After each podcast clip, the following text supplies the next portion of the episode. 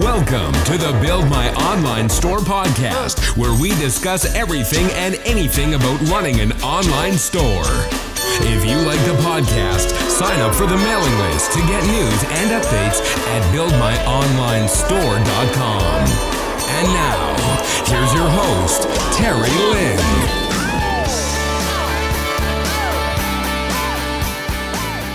Welcome to episode 25 of the Build My Online Store podcast. I'm your host Terry, and this week I've got a really cool business, Diamond Candles, on the show, and they sell scented candles with a ring inside that could be worth uh, at least $10, $100, up to 1,000 or even $5,000. And they had over a million dollars in revenues the first year, and they have over 200,000 fans on their Facebook page. So we'll talk about how they built that business and what's the most important element in finding a viral idea just like theirs. And before we start, if you're looking for that idea, we do have our first online event this Tuesday on December the 18th, 2 p.m. Eastern Time. Uh, it'll be me and Andrew from episode 14 at e-commerce fuel, where we're going to go over some tips on finding your first idea to get started. So go to buildmyonlinestore.tv to register. It'll be free and it'll be great fun. Uh, it should last about an hour. We'll have probably a 15 minute presentation and then we'll spend the rest of the time with some Q&A to help you find your idea. And so before we start, we also have another iTunes review, this time coming from the iTunes Australia store. So it turns out since I've been logged in the US iTunes store, I've been missing out on some reviews that are coming from Canada, uh, Australia, and all over the world. So this week comes from David. Very practical, great insights, very thorough and frank interviews with e-commerce operations, which are active at the front lines of managing effective online stores. Excellent content and highly applicable. Terry is a very good host and interviewer who is clearly knowledgeable and asks all the right questions, but doesn't overshadow his guests. Great work. I really appreciate the series. Keep it up. All right. Well, thanks so much, David. And with that being said, let's get into this week's show.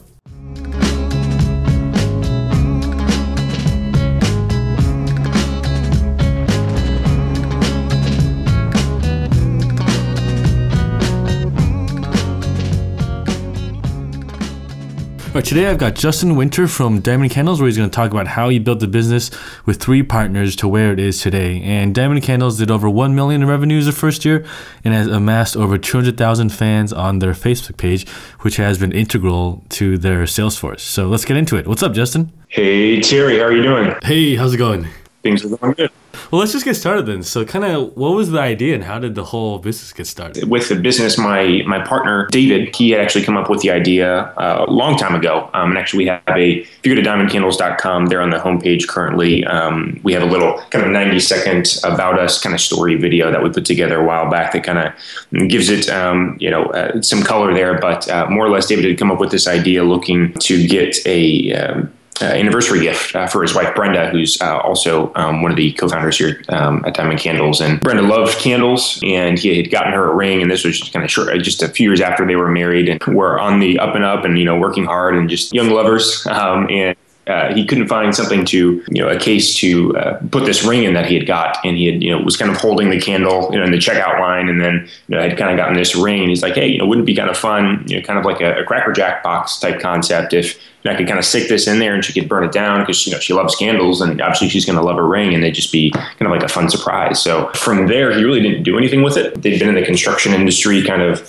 uh, ever since then, and you know here in the Durham, North Carolina area where we're located, uh, when they're here a few years back when the you know the economy you know kind of took a hit and particularly the construction market, you know, hit that, um, you, know, pretty hard. And you know, this idea kind of kept haunting him, and, and he just decided, hey, you know, we just we got to try this. And initially presented the idea to me, I thought he was a little crazy, to be honest. you know, that's a fun idea, you know, but he was he was super excited about it. Kind of uh, got bit by the bug with his enthusiasm, and we decided to, to test it, kind of the concept, and we did, and um, you know, things kind of took off from there, and here we are. And were you in construction before then too, or how did you guys know each other? Yeah, I, I definitely don't have a, a construction background. You know, my background is more um, kind of direct selling, direct selling industry, and then worked at a, um, a startup here in the area, technology startup. Kind of always had uh, on the side done some web design, marketing, uh, consulting type services for some small businesses, and very much uh, loved tech and you know, kind of following that scene and enjoying that and kind of the internet marketing end of things. And my uh, more formal education is, is in marketing. So that's kind of my background. And yeah, so it was really just kind of a, a random set of circumstances that, that brought us together. And my internet experience in, in doing that and then with, uh, you know, the product genius and David and Brenda's operational experience in, in the construction industry, it was kind of just this,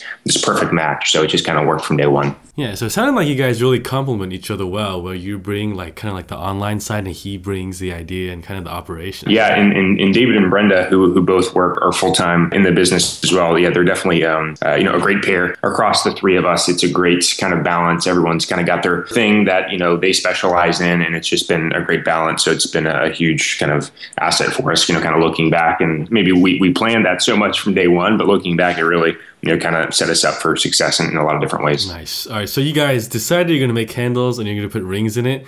Uh, how do you even start deciding to make candles? Where did you even learn how to make candles? Uh, very, very much a, a learning process. So, um, you know, really from from day one, we literally bought in. I, I, think there's for a quick second or two, you can see in that 90 second video, but we had uh, bought a, a used stove off of Craigslist, like just like a stove, and you know, we, we had like these pots, these melting pots, and we'd put it on top of this electric stove that we plugged in. Really, I mean, we, we just did a lot of self learning, you know, just looked at a lot of resources out there about, you know, candle making. And we spent several months really kind of perfecting kind of our proprietary kind of combination of you know wax, fragrance, and color and everything, and, and kind of uh, becoming experts very quickly in that. So you know we just just did a lot as rapidly as we could, and because of, of a particular product, it's not something you know we had to make in huge batches. It's something we could do in small batches and kind of figure out and then scale as, as we figured things out. Yeah, and manufacturing is a very like process oriented. So out of like the first ten candles you made, like what was that process like of figuring it out as you were scaling? Yeah, yeah, no, no definitely. Yeah, it was extremely uh, iterative with things. So there's first batches where, you know,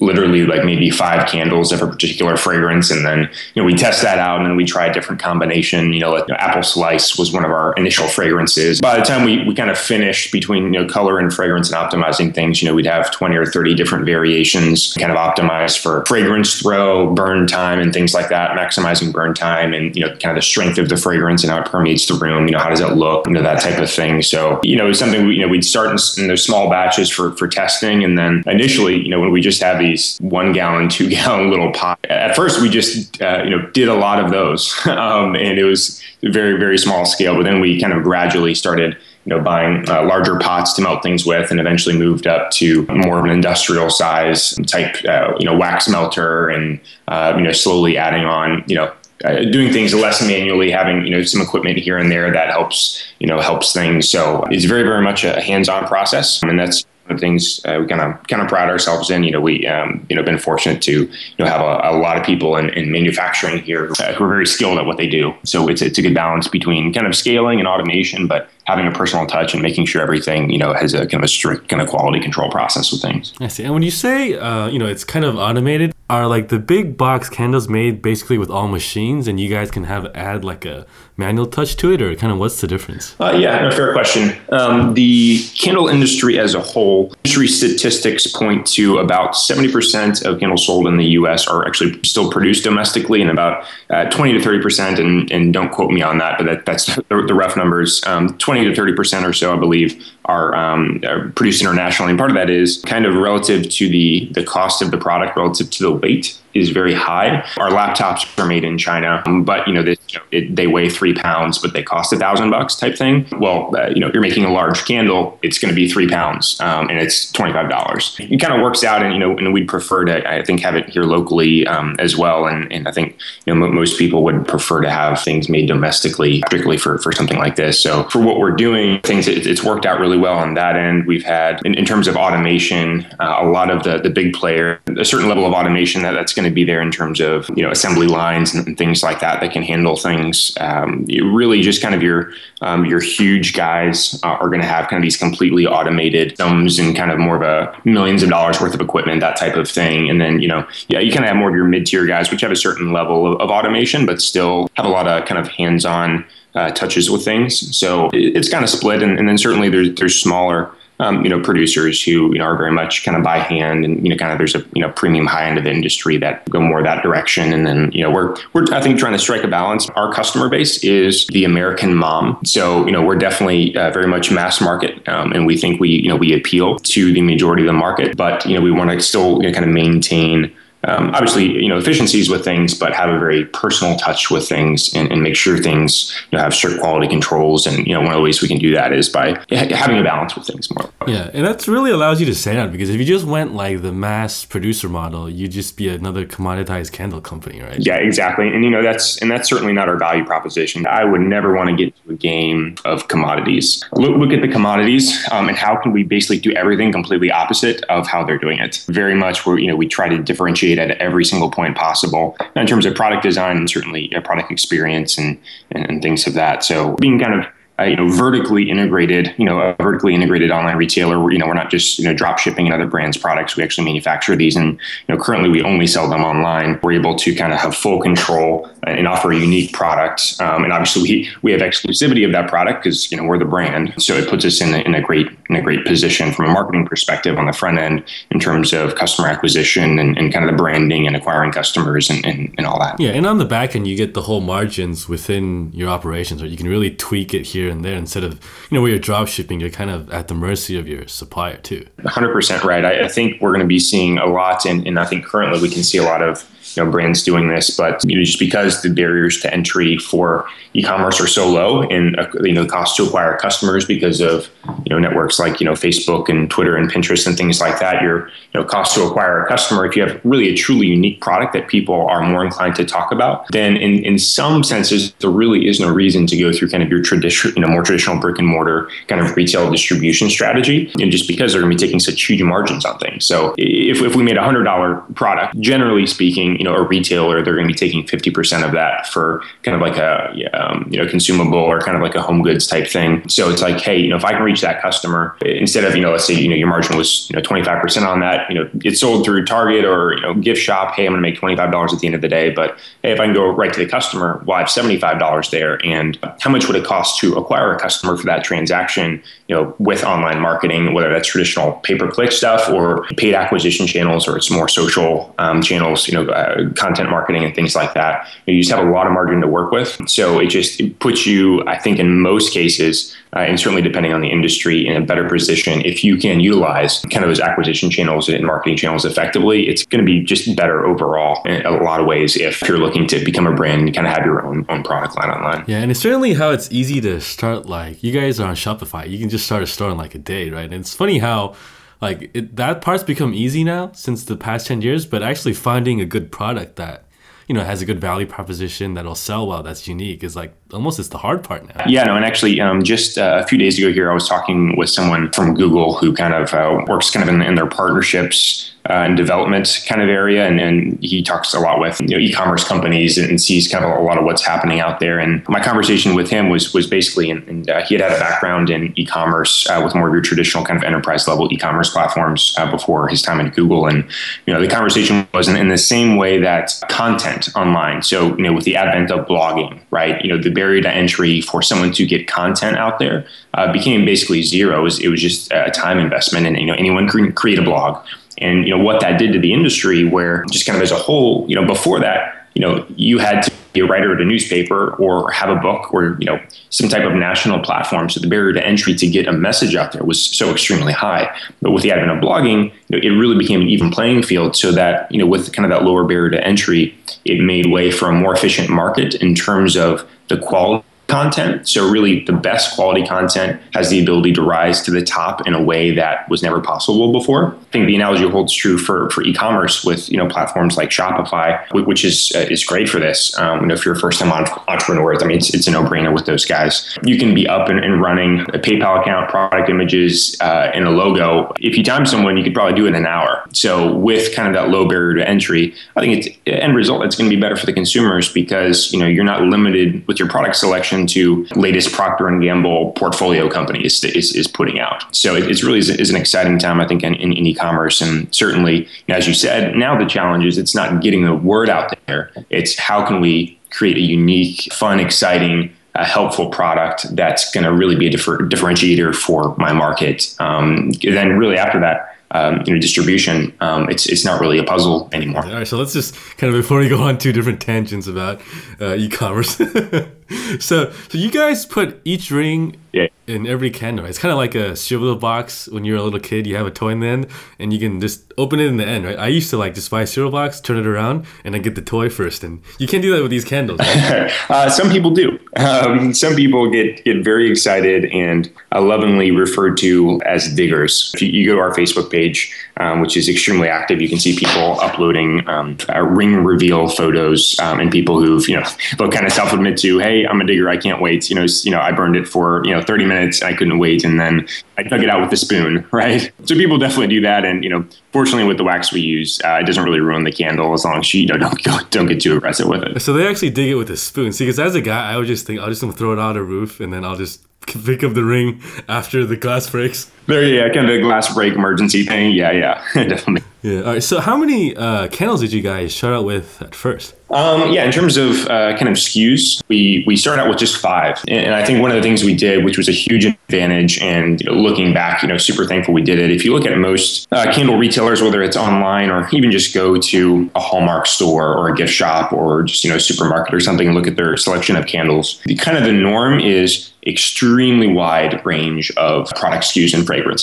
and uh, you know I think it makes sense probably you know at a point, but kind of what we found was our conversion rates, you know, not not including what we looked at in terms of you know adding things to the website as months went on. They really didn't change between when we had five products and when we had 15. There's going to be a value there for lifetime customer value and, and repeat purchasing. That you know if you just have five you know SKUs for our industry, you know you're going to be limiting yourself. But a simple um, selection of choices wasn't overwhelming. You know the five it really worked out well, and then from there we went on a course of about every two to three months we'd come out with uh, another five new fragrances and kind of went on that schedule. Um, and, and, definitely be seasonal. So, you know, spring and be, you know, spring related fragrances, you know, the holidays, you know, it'd be, you know, Christmas tree and, and things like that. And I know on your website you guys had like a voting system where uh, fans could choose what flavors, right? Yeah, that, that has been a, huge thing for us in terms of kind of product development. And we actually got nominated for called a, a Spike Award. Uh, it was a social media innovation award and ended up winning in the CPG category and beating out vitamin water. It was just kind of crazy, but uh, it was, was very exciting though. So we used uservoice.com uh, for that. And they're um, more traditionally used for, you know, uh, customer service and, and kind of feature voting tool for like SaaS companies and things like that. At the end of the day, we really wanted to figure out, okay, what is what does our market want? You know, what's the best way at scale to um, collect that information and kind of curate that. So you know, we can kind of have an ongoing system that's collecting that information. And when it's time for new products, we can look at that and say, hey, this is what people are saying they want most. Let's just make that. Let's just make what people want. So it became a natural extension for what we were hearing already that people were suggesting, hey, you should make this, you should make this. And then our response back after we got that set up was suggest that. Um, if it's not already suggested and, you know, vote on it if it's already there, push it out to Facebook, Twitter, and get your friends to vote on it. And whatever has the most votes, votes, there's a good chance we're going to make it. So it's, it's worked really well. That's awesome. So they're basically doing your product development for you, you know, every few months. Yeah, yeah, no, it, it's great, and you know, we don't, you know, just de facto, you know, top five, whatever they say, uh, you know, whatever our customers say, do it. But you know, I'd say on average, probably um, when we were on a, on a five new fragrances every three months or so, you know, at least two, if not three of those five were just straight off of what the you know the top fragrances were that that people had suggested. So it was you know definitely a huge part of percentage or decision making process for kind of what we are going to come out with. Yeah, and I'm sure you have to look back and see you know get all the fragrances, all the manufacturing, and all the wax and coloring, all that stuff too, right? Yeah, and, and certainly you know we want to make sure kind of all our bases are covered in terms of what people are looking for with different type fragrances, kind of fragrance families with food related fragrances, um, more earthy kind of natural related you know fragrances and things like that. So just kind of filling out the profile of each of these categories, making sure we have two, three, four options in each of those categories. So we're kind of well rounded in that sense. Yeah. And so it's funny that, you know, they have all these suggestions because because like maybe like say apple spring for jane might mean a little different from like Jennifer, who lives in a different state, right? So, how did you guys figure out the balance of what to make it actually smell like in the end? Yeah, no, no, that, that's a great question. And one of the things we found, pecan pie, for example, you know, we found that you know uh, maybe more of a an, an, East Coast Southern thing. Like you know, some people they love uh, pecan pie. They have it for you know Thanksgiving, Christmas. It's kind of this holiday thing. But there's other people that are like, you know, what the heck's a pecan pie? Like that sounds right. And then maybe they're they're West Coast or maybe a little you know uh, up north, that type of thing. So fragrance is highly subjective, and you know, and even just person to person, you know, the exact same smell, or you know, one person could love it, one person could hate it. Um, which in many ways, you know, that's just kind of how it is because some, someone's going to love cupcake, um, and another person's just going to hate cupcake because it reminds them of you know something or they just you know they don't want their house smelling like cupcake or their kitchen that type of thing from those suggestions and kind of choosing the fragrances we want you know we go through a, a pretty extensive process with our, our, fragrance supplier in terms of testing variations of that fragrance running that through some tests and kind of some studies with with people locally and figuring out okay what what is appealing to the you know the majority of people in terms are actually kind of smelling these variations and, and kind of just kind of taking some liberty there in choosing those. And then and even even over time based on customer feedback we would actually change uh, our fragrance recipe a little bit. You know if we're getting a lot of feedback that lemon, lemon lavender for example is a whole lot of lemon and like no lavender um, you know we would use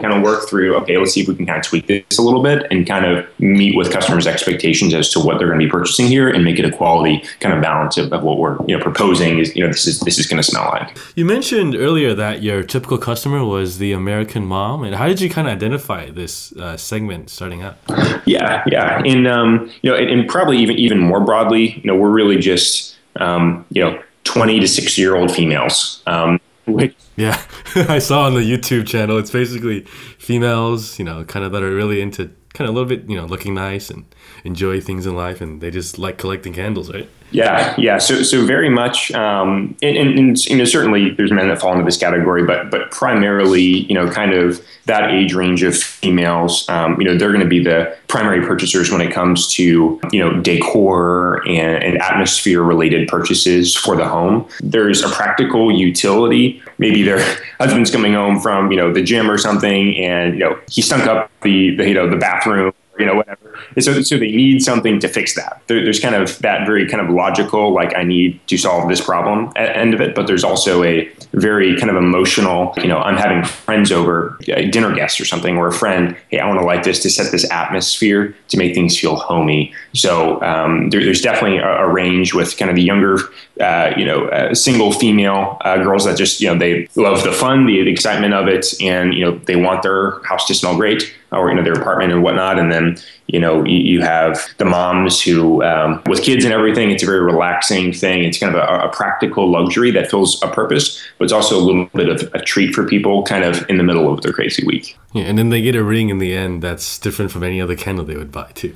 Yeah yeah exactly. So i mean day one we really wanted to make a quality candle that on its own would be strong enough to to stand up in the market. So, you know, we did a lot of product development around, you know, how can we make the best eco-friendly candle possible? And then almost in some senses, forget about the ring. You know, we don't, we don't want to just be, hey, we you know, we have a ring in a candle um, because that's really a long-term business. You know, that that's a great one-off gift, right? You know, if we're really going to become part of our, our customers' lives and really build a brand, we need to have a quality product that is at least as good as, if not better, than uh, every other option that the majority of our customers are going to be familiar with. It's definitely been been a huge component to our success. You know, that, that excitement of the ring and kind of value proposition and kind of that fun and that differentiator. You know, after that's all said and done, we just make really good candles. So it's uh, really been a great combination.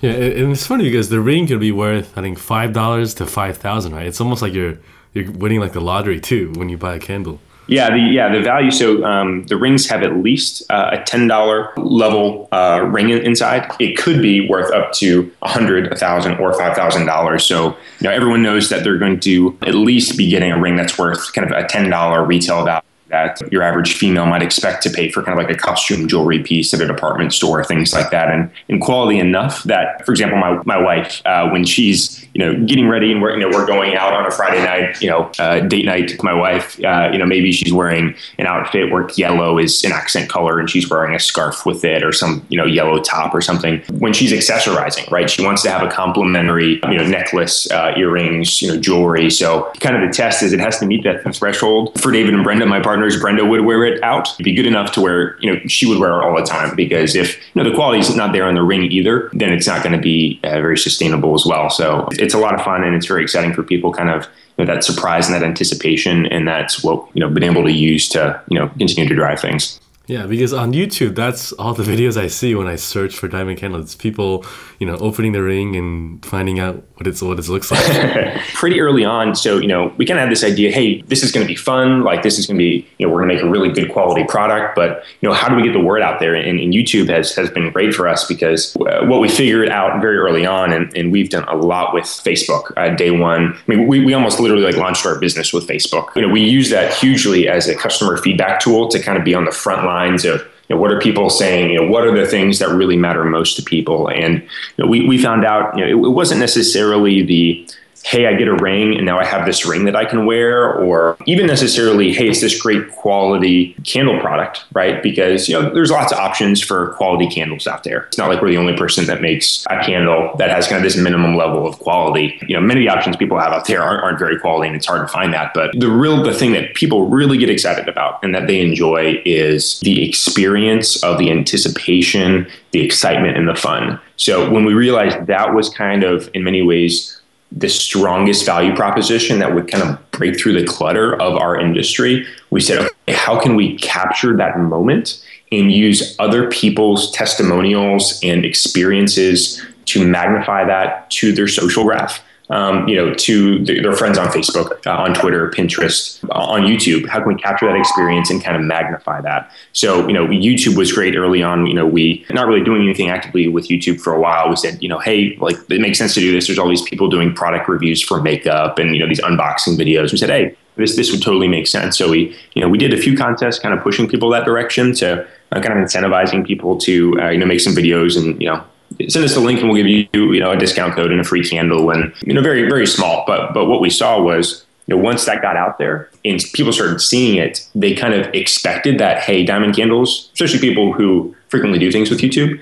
that hey this is just kind of the norm. Like you know you get a candle you share the experience with others. So it's really after that initial kind of push um, just because the fit is just so well um, it just it fits so well. It's just become this organic thing where um, you know every week there's more and more videos popping up on YouTube. So it's like this ever populating kind of testimonial stream that people enjoy doing, uh, which exposes more people to us. And then it's just a great thing in terms of marketing for us. You know, on Facebook, we just got to post a link to YouTube, and people sell us. You know, uh, for us. You know, we don't we don't have to tell people, hey, this is great or fun. It's just here, you know. So it, it's it's done a lot. Yeah, and so it's basically growing through organic word of mouth and YouTube, and it, the massive social proof that it builds when people post a video saying, "Hey, I bought this."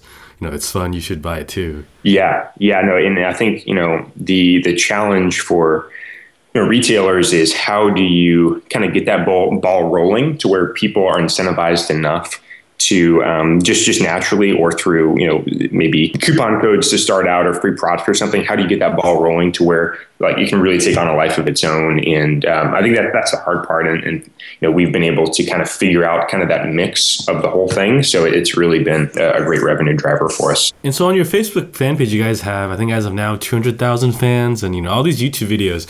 Are you guys using any form of paid traffic or is it growing organically through youtube and facebook already? Uh, yes on both counts. So up until really the last three or four uh, three or four months we really did no uh, paid acquisition at all. A huge part of our growth in you know doing a full million in revenue for our first 12 months in business, there, were, there was no paid acquisition whatsoever. We just really focused on how can we work on, on our viral coefficient, right? So for every 10 customers that come in, how can we set up systems uh, you know, with email and refer a friend programs and things like that, that people just can't help but tell people about it on Facebook and other places so that for every 10 that come in, we have 11 that pop out on the other side. And then once you kind of break even, so it's, you know, every 10 that come in, you get nine that come, you know, you get nine that come back, you know, then once you hit that break even, you, you kind of have that sustainable automated kind of growth there. But then when you can over time increase that number, you know, it's just huge. So, you know, from the first 12 months in um, up until really just the last three or four months, we really just focused on on those and just kind of the organic growth of things. We've been able to kind of take breath from just managing the ridiculous growth. You know, we've we've started doing some testing with, with paid acquisition and, and going down that route as well to add to kind of the marketing mix. Mm-hmm. And so you mentioned the viral uh, coefficient. What are some of the real big leverage points that you've found to work well for your business? Um, you know, I think at, at, the end of the day, you know, kind of the systems and you know where do we add this or how do we do this? You have to you have to be starting with a great product that you know it just really really resounds with the market and most preferably something that people are extremely inclined to talk about you know in terms of you know your target market they just love talking about this product or this experience that you have so i think the, the key is there in maximizing that and you know once that's done from that point it, it's tools like you know a post purchase kind of refer a friend program you know? So it's something like here's a, a free $5 coupon code to use to give to your friends and if someone ends up using this code, you know, we'll send you uh, your own code for five bucks to use for your next purchase. And kind of optimizing that funnel, you know, making it very, very easy, low friction, people to share to Facebook, to Twitter, you know, the email to be able to do that. You know, running split testing with that to continually optimize that. The, the ring reveal videos, the product photos, share pictures of your ring. We've made Facebook a destination for people. So oftentimes we'll hear people, you know, they come and check out,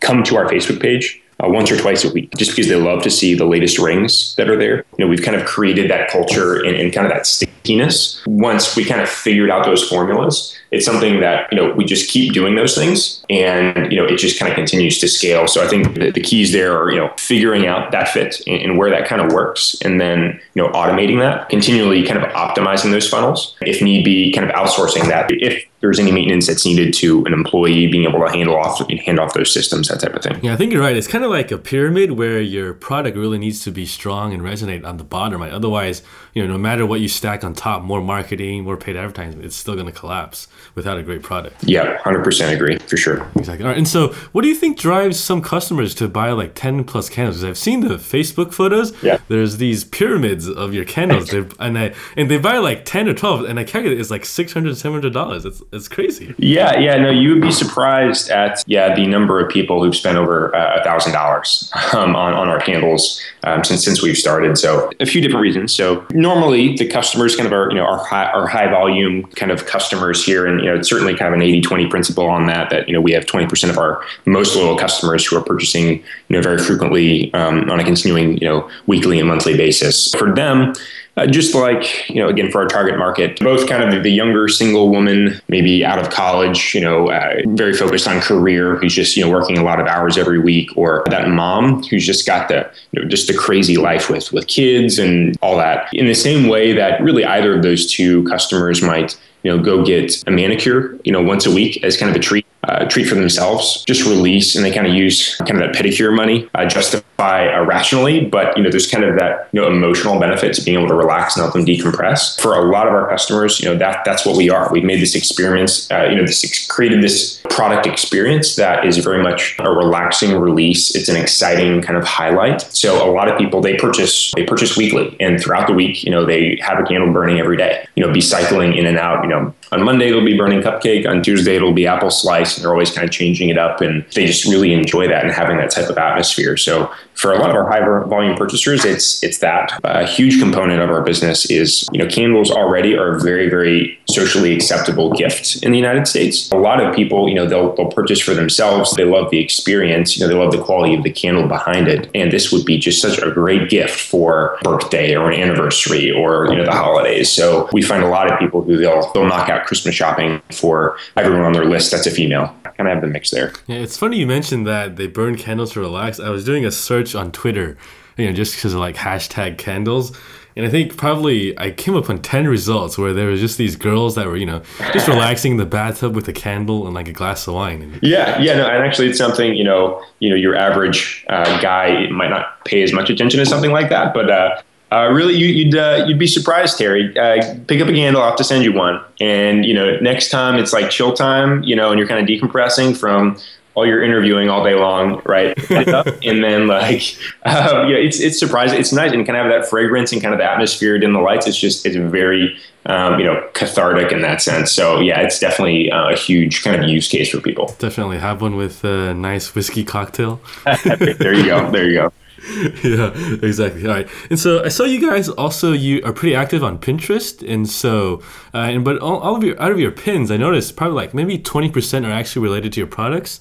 Like the other eighty percent are kind of just related indirectly. Like, kind of why is that so? Great question there. And Facebook, we've spent a lot of time figuring that out in what works best, and we're increasingly uh, really just in the past three or four months, kind of devoting time to Pinterest as an emerging uh, channel and just place where our customer demographic hangs out. So we, we want to be there. I think what we've found works very, very well for us is in, in, in the same ways, uh, kind of with, with Facebook as well. You know, we want to be part of the community and part of the discussion. So we very much have a, a very personable customer service team. Um, even with uh, some of the copy on our on our emails on the website, it's not corporatey. When we look at Facebook or you know Pinterest or whatever the channel is, it's very much a, an expression of you know we look at our, our market and see, hey, you know this is the type of thing they're doing on Pinterest. This is the type of content that people enjoy and they love sharing with people. So in in the same way that we're a girlfriend of theirs from you know college back in the day, and you know you're still kind of connected and you're sharing things, you know similar interests. We want to be you know that friend in a sense. You know we want to find cool stuff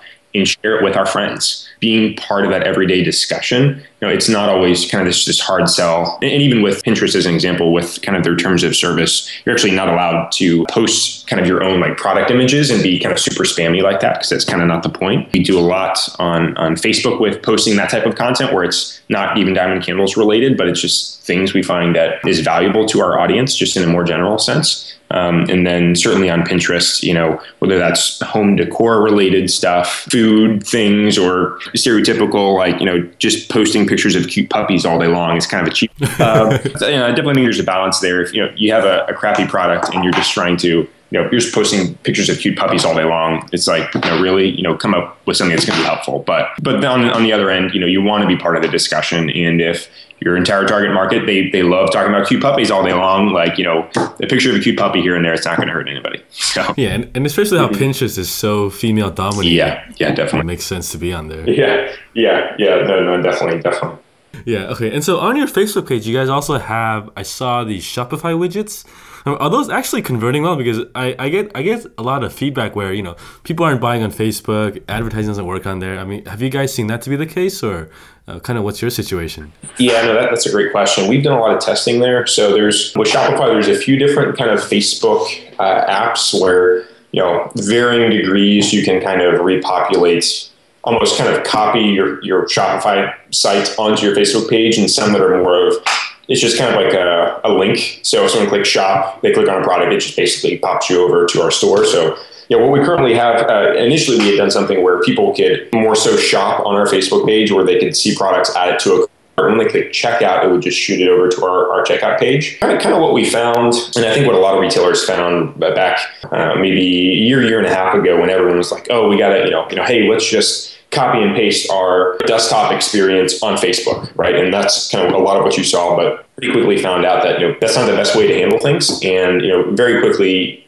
uh, you know we figured out that hey, this really doesn't make sense for us. I think a good analogy is you know it's it's kind of like showing up to you know a Christmas party, you know, with a bunch of friends, and I don't know, maybe you sell a Mary Kay or Tupperware on the side, and all of a sudden you just like break out into hey, like take a look at my products, want to buy this. Um, it's just you're at a party hanging out, like, you know, chill out, right? This isn't the setting. For us, Facebook is certainly a new customer acquisition tool. So, so new people are exposed to us, but it's not a kind of a push type thing. We really want to engage our customers and kind of have that conversation and in some ways more of a retention tool and, and a branding type thing and kind of really solidify that relationship. So it, it's more or less a, if someone's just hearing about us and they come through Facebook, they can see that shop page. Instead of clicking on you know our domain name, kind of the description section, they can click you know shop, and then it pulls up, and then just one more click, and then it just pops them over to the website. And really, we, you know, we want to focus on getting people to our, our website experience and kind of focusing our efforts on you know conversion testing and optimizing funnels over there not have to duplicate those efforts on facebook. So it's basically like a, hey you know you're at our page.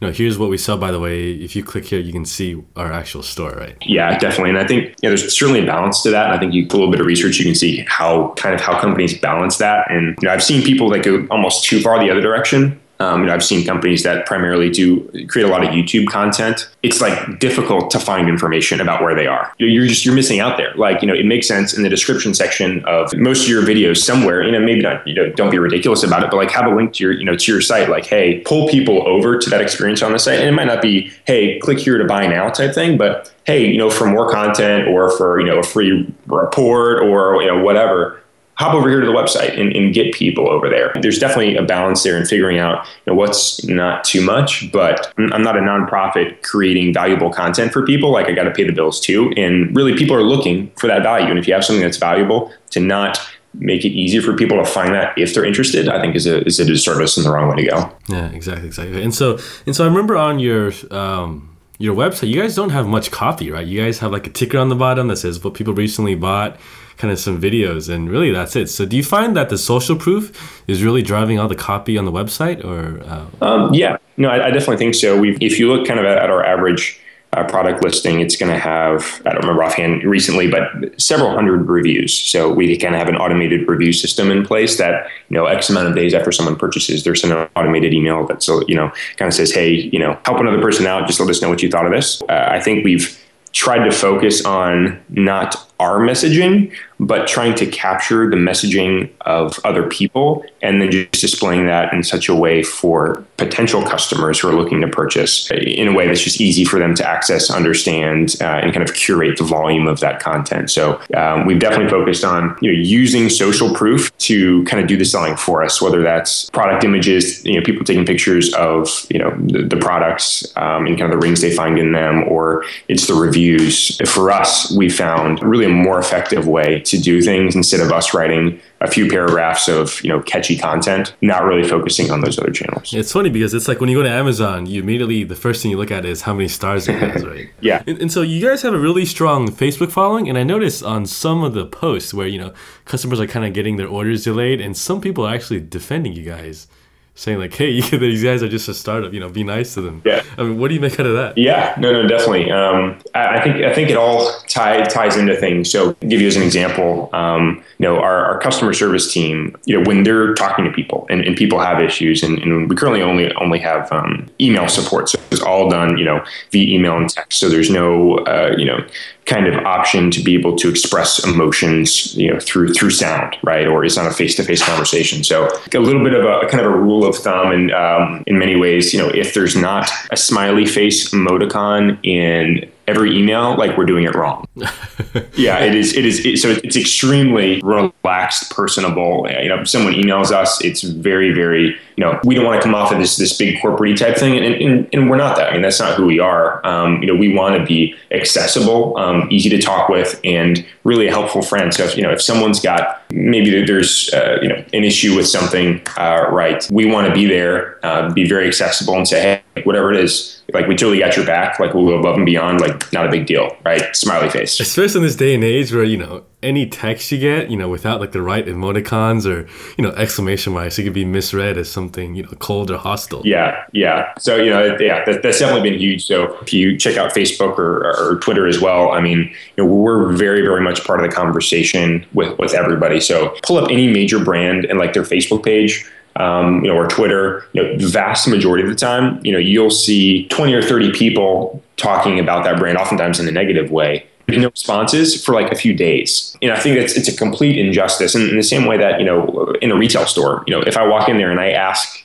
you know, one of the employees something, you know, are they going to take two days to get back to me? That doesn't make any sense. So we've really tried and said, you know, especially because we are the the retail purchase point, you know, we really want to within and, and, we're increasingly you know working on this and figuring out kind of how to scale this and things like that. But you know we want anywhere on the internet so whether it's facebook pinterest uh, a blog mention anywhere on the internet within 24 hours max you know so including like blogs or someone posts a youtube video we want to know about that conversation and respond and just let those people whether it's an issue we need to respond to or it's someone it's a positive thing and we just want to respond and say hey love that video. If we never be a help let us know. Or hey you know you're awesome. We want to be there in all those conversations. So we've really made that an effort. So, you know, tying that back in because of just this really, really large emphasis, I think, on kind of those touch points. Um, our customers see that and they just connect with that, and they're not used to brands doing that. So when they see someone you know, who might come on the Facebook page here and there, and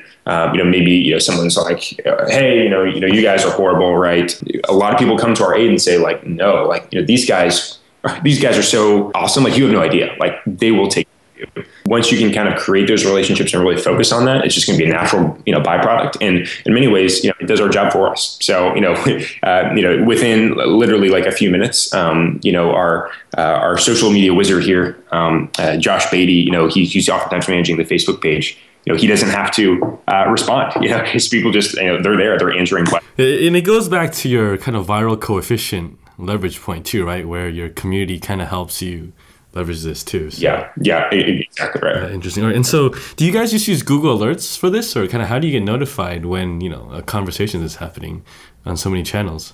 Yeah, no, and, actually that, that's something we're uh, actually kind of working on now, refining our systems for that. So um, that's very much in, in the works with how you know how can we effectively manage those tools. I mean, there, uh, there there's some different tools out there for uh, Google Alerts uh, on steroids, you know, more for for brands and things like that. That you know, just with some basic Google searches, you can you know, kind of pick up some of those guys. So first off, we need to be notified uh, of when that happens. Then we to funnel those to the right person or, you know, or through the right channels for one of our customer service people or community managers to be able to, you know, intercept that in a timely fashion. And we, we got to make sure that things are scalable there. So we're responding in a, you know, a fairly decent kind of, kind of return time. And how can we kind of measure those things and just make sure we can set things up, it's automated as possible. So it's not a huge, you know, cost for us, but we're aware of those things and, you know, we're, we're participating in those conversations. So, so really, uh, to be honest, it, it's completely still in the works. Um, you know, we do, you know, on Facebook, you know, we're on top of that. We, we've kind kind of got that. And then you know Twitter, we're you know doing a lot there. You know, some of the other channels like you know YouTube and and blogs and things like that, where conversations are happening right now, and you know we'll see those, but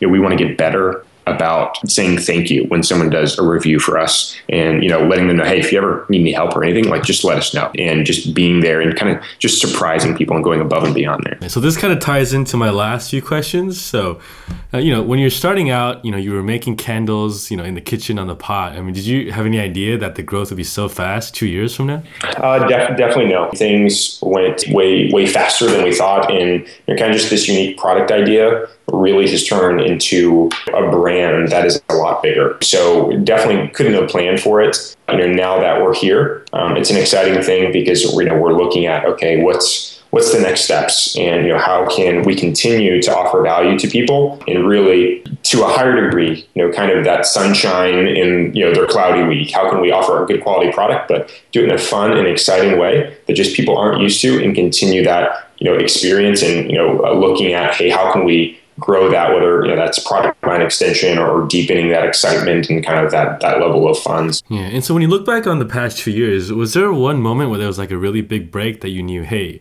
you know, we've made it, or is it kind of like a lot of small wins that snowball to where it is today? Yeah, no, that's a great question. Um, you know, I think uh, some of the milestones, just off the top of my head, um, back a little over a year ago, and we started doing some things with YouTube. We had had a, a girl with a pretty large following on YouTube, um, you know, average video views, you know, in the quarter million range, um, who uh, normally oftentimes would charge for like video reviews and thing, uh, had actually reached out to us because she was seeing diamond candles everywhere, and she knew everyone would just love to hear about it. Um, and she said, "Hey, send me a product. Like, I'm not going to charge you anything. I have, you know, quarter million people that watch all my videos. Like, I think my audience is going to love this."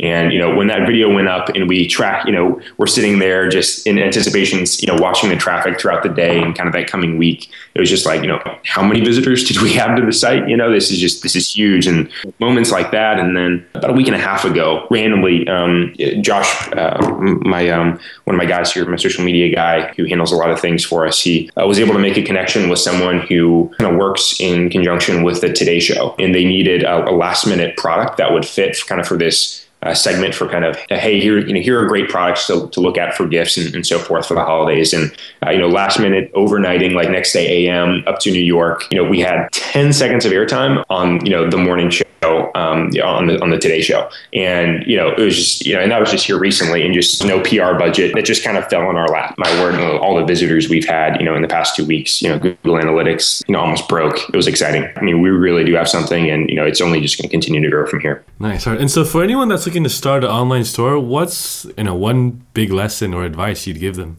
Two things I'd say. The most important thing is kind of that product market fit. You know, whether you're selling water bottles or makeup or the newest iPhone case, right? Is it different enough to where your target market would actually talk about it on their own? What's really the value proposition there? And like testing that and getting a lot of feedback and figuring that out and kind of having that time where, hey, um, you know, it's okay to like, you know, to change things and be iter- iterative with things. So you know, if you put something out there and you're not getting, you know, reception, you know, talk to people in, in the market, not, not your friends or family, you know, get on Facebook, get on Twitter and like talk to people and figure out, Hey, why isn't this exciting enough for you? You know, and figure out how, like, how can you be different?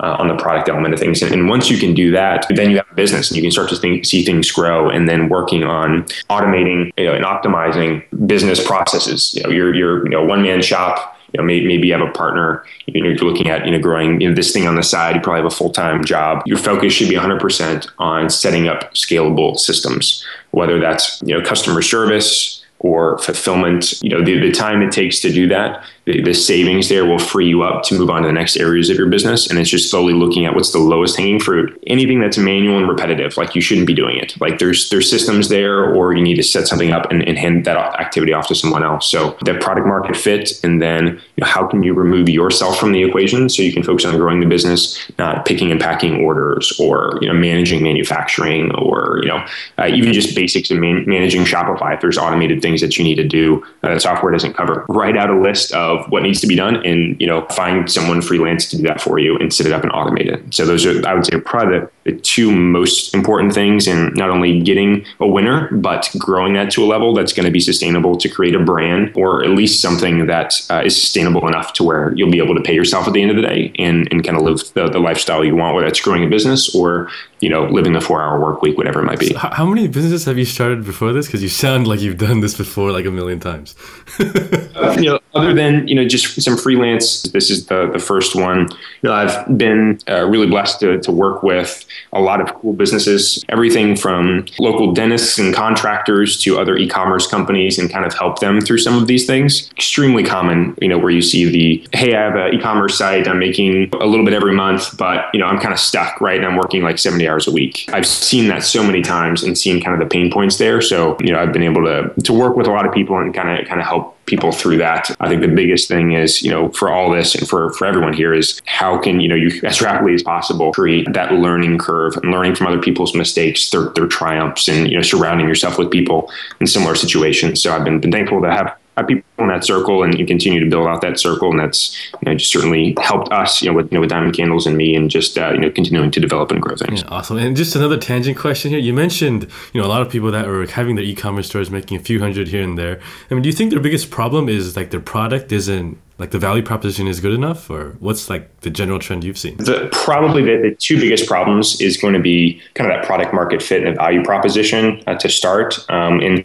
i think kind of tied very closely with that is i see a lot of shopify sites that that and, and it's not shopify's fault but like people will just the, the product photos will be like super crappy. And it's just like this default theme and you know there's no videos there's no customer reviews. You know the template looks great because you know 99% of all shopify's stock themes like they get you started off pretty well you know day one one. So you know, there's not nothing ugly on there. But from the branding element of it, you have just like this, you know, crappy Times New Roman like logo, and you know, there's no product photos, and it's just like stock stuff. That's part of your proposition. Like you know, do that well. Doing that, having having the product market fit that clearly kind of shows, hey, this is why this is different. This is why this is valuable. Hey, look, everybody else is buying this, and everybody else loves this too. And hey, you know, the brand feels professional, not like something you started, you know, with a few hours a week every night, you know, while you're doing your, your daytime job. It's kind of kind of faking it till you make it a little bit there, and then you know, from there, I think a lot of people going into things, they don't really think about distribution or, or customer acquisition. So it's like, hey, I can make this great product and have this great proposition, but where am I going to get my customers from? Is it social? Okay, putting up a Facebook page is going to do nothing for you. Facebook is a tool, but you have to give people a reason to use it. You have to do something that engages your audience. So, you know, a lot of people I see, it's just even if they do have that better proposition, it's okay. You know, where do we go? Like, where, where do people hang out? How are we going to be relevant to people? Thinking through those issues in particular, especially if someone doesn't have as much of a marketing background, maybe they're more just a, a product person, or you know, they're an inventor and they had an idea and they kind of put together a product. Um, I think looking at examples out there that are working that have you know, similar kind of features with target market, someone who's doing social well, someone who's doing maybe it's PPC well or, or, or whatnot. It's, it's, looking at those, um, using those as case studies for yourself, you know, editing those things for your product, testing things um, on a small scale as possible. So it's not a large investment or something like that. And then once you find things that work, scaling those acquisition channels. So that's something I think a lot of people they don't really plan through. So I'd say those are those are probably the two biggest things that I most commonly see. See what's working. You know, always be feeding yourself success stories and, and, looking at people and what they're doing because uh, then that just keeps keeps you creative uh, and keeps you hungry with things. Yeah, you don't need to create the next big thing, right? Yeah, I think you, you could make the argument that actively looking for things to get inspiration from, you, you don't have to make the next thing like five steps ahead of the game. It really just has to be one or two steps ahead of the game to really be different. You know, looking at four or five examples, bringing them together and doing something unique relative to the competitors in your industry. It, it might not be this huge world changing thing like relative to every product in every market, right? But for your market, like you took three steps ahead of the competitors because you're doing social just so much better and people love that. You know, the, the product is better, it's more engaging, it's more fun. The economics of things, you know, it's it's a better value. It's just it's a lot of fun. It, it gets very creative more and more as, you know, the ubiquity of e-commerce platforms and the availability of being able to put out products I think really the value creators and the winners will be the most creative people who can create the best solutions and the most fun in many cases uh, for their their target markets. Awesome, awesome. All right, well, I think that's it. I mean, we can certainly geek out about this like another hour, you know, another time. So, you know, for anyone that wants to find you guys online, uh, where can we find you? Um, you can you can connect with me. Um, I have a, a, personal website. You can go to iamjustinwinter.com. From there, I have uh, links to uh, Twitter, Facebook, or an, an email, etc. So, you know, definitely feel free. Any questions or want to chat, um, you can feel free to connect with me there. All right. And if you want to buy candles from you, where do we go? uh, diamondcandles.com. So diamondcandles, uh, C-A-N-D-L-E-S.com. To get more information about running an online store, visit our website at buildmyonlinestore.com. Thank you for listening to this episode of the Build My Online Store podcast.